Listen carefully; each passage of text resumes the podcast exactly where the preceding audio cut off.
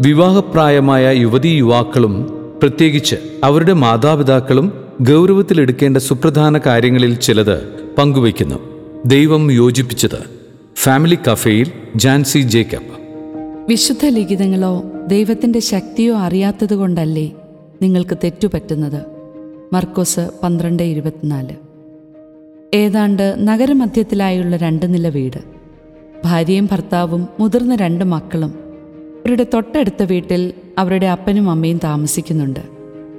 ഇത് എഴുതുന്നതിന് രണ്ട് ദിവസം മുമ്പാണ് അറിയുന്നത് ആ വീട്ടിലെ ഭാര്യയും ഭർത്താവും തമ്മിൽ ഭയങ്കര വഴക്കാണെന്ന്.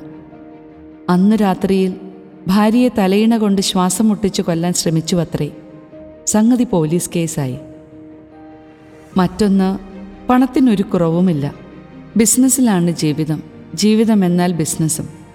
വിവാഹം കഴിച്ചു എന്നതുകൊണ്ട് മാത്രം ഒരു ഭാര്യയുണ്ട്. കുടുംബം എന്നൊന്നും പറയാൻ പറ്റില്ല. കൂടുമ്പോൾ ഇമ്പമുണ്ടെങ്കിലല്ലേ കുടുംബമാകൂ. സ്വന്തം മാതാപിതാക്കളുടെ പ്രാർത്ഥനയും ദൈവാനുഗ്രഹവും ഒന്നുകൊണ്ട് മാത്രം കെട്ടിവന്ന മക്കൾ പൊട്ടിക്കരയാതെയും കെട്ടുകെട്ടാതെയും അവിടെ തന്നെ പിടിച്ചു നിൽക്കുന്നു. ആയിരക്കണക്കിന് സംഭവങ്ങളിൽ ഒന്ന് രണ്ടെണ്ണം മാത്രമാണിത്. മരണം വേർപെടുത്തും വരെ സുഖത്തിലും ദുഃഖത്തിലും സന്തോഷത്തിലും ദാരിദ്ര്യത്തിലും ആരോഗ്യത്തിലും അനാരോഗ്യത്തിലും ഒന്നിച്ച് ജീവിക്കാമെന്ന് ദമ്പതികൾ ഒരുമിച്ച് പ്രതിജ്ഞയെടുക്കുന്ന കൂതാശയാണ് വിവാഹം. ഈ പ്രതിജ്ഞ ആ ഒരു ദിവസത്തേക്ക് വേണ്ടി മാത്രം ഉണ്ടാക്കി വെച്ചിട്ടുള്ളതല്ല എന്ന് കുറഞ്ഞ പക്ഷം കത്തോലിക്കരായ ദമ്പതികൾക്കെങ്കിലും അറിയാം.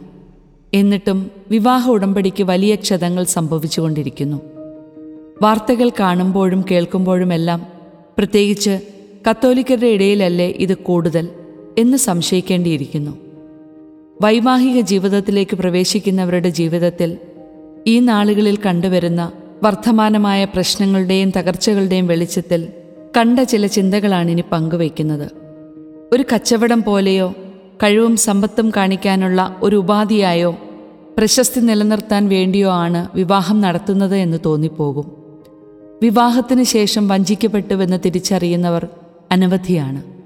വിവാഹത്തിന് മുൻപേ തന്നെ തുറന്നു പറയേണ്ട പലതും വിവാഹത്തിന് ശേഷമാണ് പറയുന്നത്. ചിലരത് വർഷങ്ങൾക്ക് ശേഷം മനസ്സിലാക്കുന്നു. സത്യത്തിൽ തുടക്കത്തിലെ കാര്യങ്ങൾ പറഞ്ഞു മനസ്സിലാക്കേണ്ടത് മാതാപിതാക്കളാണ്. നിർഭാഗ്യമെന്ന് പറയട്ടെ മക്കളുടെ പോരായ്മകളും പ്രശ്നങ്ങളും മറച്ചുവെച്ച് വിവാഹം നടത്തി മക്കളെ രക്ഷപ്പെടുത്തുന്ന മാതാപിതാക്കളും നമുക്കിടയിലുണ്ട്. സാഹചര്യങ്ങൾ ബിസിയാക്കി വിവാഹത്തിന് ശേഷം ഒന്നിച്ചു താമസിക്കാനുള്ള അവസരം പോലും നിഷേധിക്കുന്നവരുമുണ്ട്. തുടക്കം മുതലേ ഒന്നിച്ച് താമസിക്കുമ്പോഴല്ലേ പരസ്പരം കുറവുകൾ മനസ്സിലാക്കാനും അംഗീകരിക്കാനും കഴിയുകയുള്ളൂ. എന്തുതന്നെയായിരുന്നാലും കാര്യങ്ങളെല്ലാം വിവാഹത്തിന് മുൻപ് തന്നെ വിവാഹാർത്ഥികളോട് തുറന്നു പറയേണ്ട ഉത്തരവാദിത്വം മാതാപിതാക്കൾക്കുണ്ട്. വിശുദ്ധ ഗ്രന്ഥമായ ബൈബിൾ വായിക്കുകയാണെങ്കിൽ ദൈവം പറയുന്നത് എന്താണെന്നും എപ്രകാരമാണ് ജീവിക്കേണ്ടതെന്നും വ്യക്തമായേനെ. മനുഷ്യജീവിതത്തിന്റെ എല്ലാ തലങ്ങളെയും വ്യക്തമായും വിശദമായും ആധികാരികമായും ഇത്രത്തോളം പ്രതിപാദിച്ചിട്ടുള്ള മറ്റൊരിടം വേറെ ഏതാണുള്ളത്? ദൈവവചനം ജീവനുള്ളതുകൊണ്ടും പ്രവർത്തനനിരതമായതുകൊണ്ടും പ്രശ്നങ്ങളിൽ പരിഹാരമായും രോഗത്തിൽ സൗഖ്യമായും സകലതിനെയും നവീകരിക്കുന്നതുമാണ്. നിത്യജീവിതത്തിന്റെ ശക്തി കേന്ദ്രമാകേണ്ടതും ദൈവവചനം തന്നെ. എല്ലാം ചേർത്ത് പിടിച്ച് നമ്മളൊന്ന് ആലോചിച്ചാൽ മനസ്സിലാകും. വളരെ നിർണായകവും ഗൗരവതരവുമായ പങ്ക് മാതാപിതാക്കളുടേതാണെന്ന്. ദൈവവിശ്വാസവും ധാർമ്മിക ബോധവും സ്വാർത്ഥതയില്ലാത്ത സ്നേഹവും കുടുംബത്തിൽ പൊട്ടിമുളച്ച് മക്കളിൽ പടർന്നു വളരണം. ഒന്നാലോചിച്ചാൽ പൂർണ ഉത്തരവാദിത്തം അപ്പനും അമ്മയ്ക്കും തന്നെ. കുടുംബം എന്നത് സഭയുടെ എന്നല്ല ഏതൊരു സമൂഹത്തിന്റെയും ലോകത്തിന്റെ തന്നെയും അടിത്തറയാണെന്ന് നമുക്കറിയാം. കുടുംബങ്ങളിലെ ഓരോ അംഗങ്ങളിലും പ്രത്യേകിച്ച് ഭാര്യാഭർത്താക്കന്മാരിലും മാതാപിതാക്കളിലും നിക്ഷിപ്തമായിരിക്കുന്ന കടമകളും ഉത്തരവാദിത്തങ്ങളും മറന്നു ജീവിക്കുന്നത് ഗുരുതരമായ തെറ്റ് തന്നെയാണ്. ദൈവത്തിന്റെ മുൻപിൽ ഇതിന് മറുപടി പറയേണ്ടി വരും. തന്നെയുമല്ല ഈ ഭൂമിയിലെ ജീവിതത്തിൽ വെച്ച് തന്നെ വലിയ വില നൽകേണ്ടിയും വരും. ആരംഭത്തിൽ സൂചിപ്പിച്ചതുപോലെ വചനം തന്നെയാണ് മറുമരുന്ന്. വിശുദ്ധ ലിഖിതങ്ങളും ദൈവത്തിന്റെ ശക്തിയും തിരിച്ചറിയണം. ദൈവം നമ്മുടെ പക്ഷത്തെങ്കിൽ ആര് നമുക്കെതിരെ നിൽക്കും? ഒരു മാറ്റം ആഗ്രഹിക്കുന്നെങ്കിൽ ഉറപ്പായും ചെയ്യേണ്ട ഒന്നുണ്ട്. നമുക്ക് വന്ന ഇടർച്ചകളും പറ്റിയ തെറ്റുകളും തിരുത്തണം. വിട്ടുവീഴ്ചയോടെ പരസ്പരം സംസാരിച്ച് കുറവുകൾ ക്ഷമിക്കാനും വീണ്ടും സ്നേഹിക്കാനുമായാൽ ദൈവം നമ്മുടെ കുടുംബങ്ങളിലേക്കും ഹൃദയങ്ങളിലേക്കും ഇറങ്ങി വരും കുടുംബങ്ങൾ ദേവാലയങ്ങളും ഹൃദയങ്ങൾ സക്രാരികളുമാകും പഴയ മനുഷ്യനെ ഉരിഞ്ഞു മാറ്റി പുതിയ മനുഷ്യനെ ധരിക്കാൻ തിരുവചനം നമ്മോട് ആഹ്വാനം ചെയ്യുന്നു. അവർക്ക് വീഞ്ഞില്ല എന്ന് ക്രിസ്തുവിനോട് പറഞ്ഞ പരിശുദ്ധ അമ്മയുടെ സഹായം തേടി നമുക്ക് പ്രാർത്ഥിക്കാം.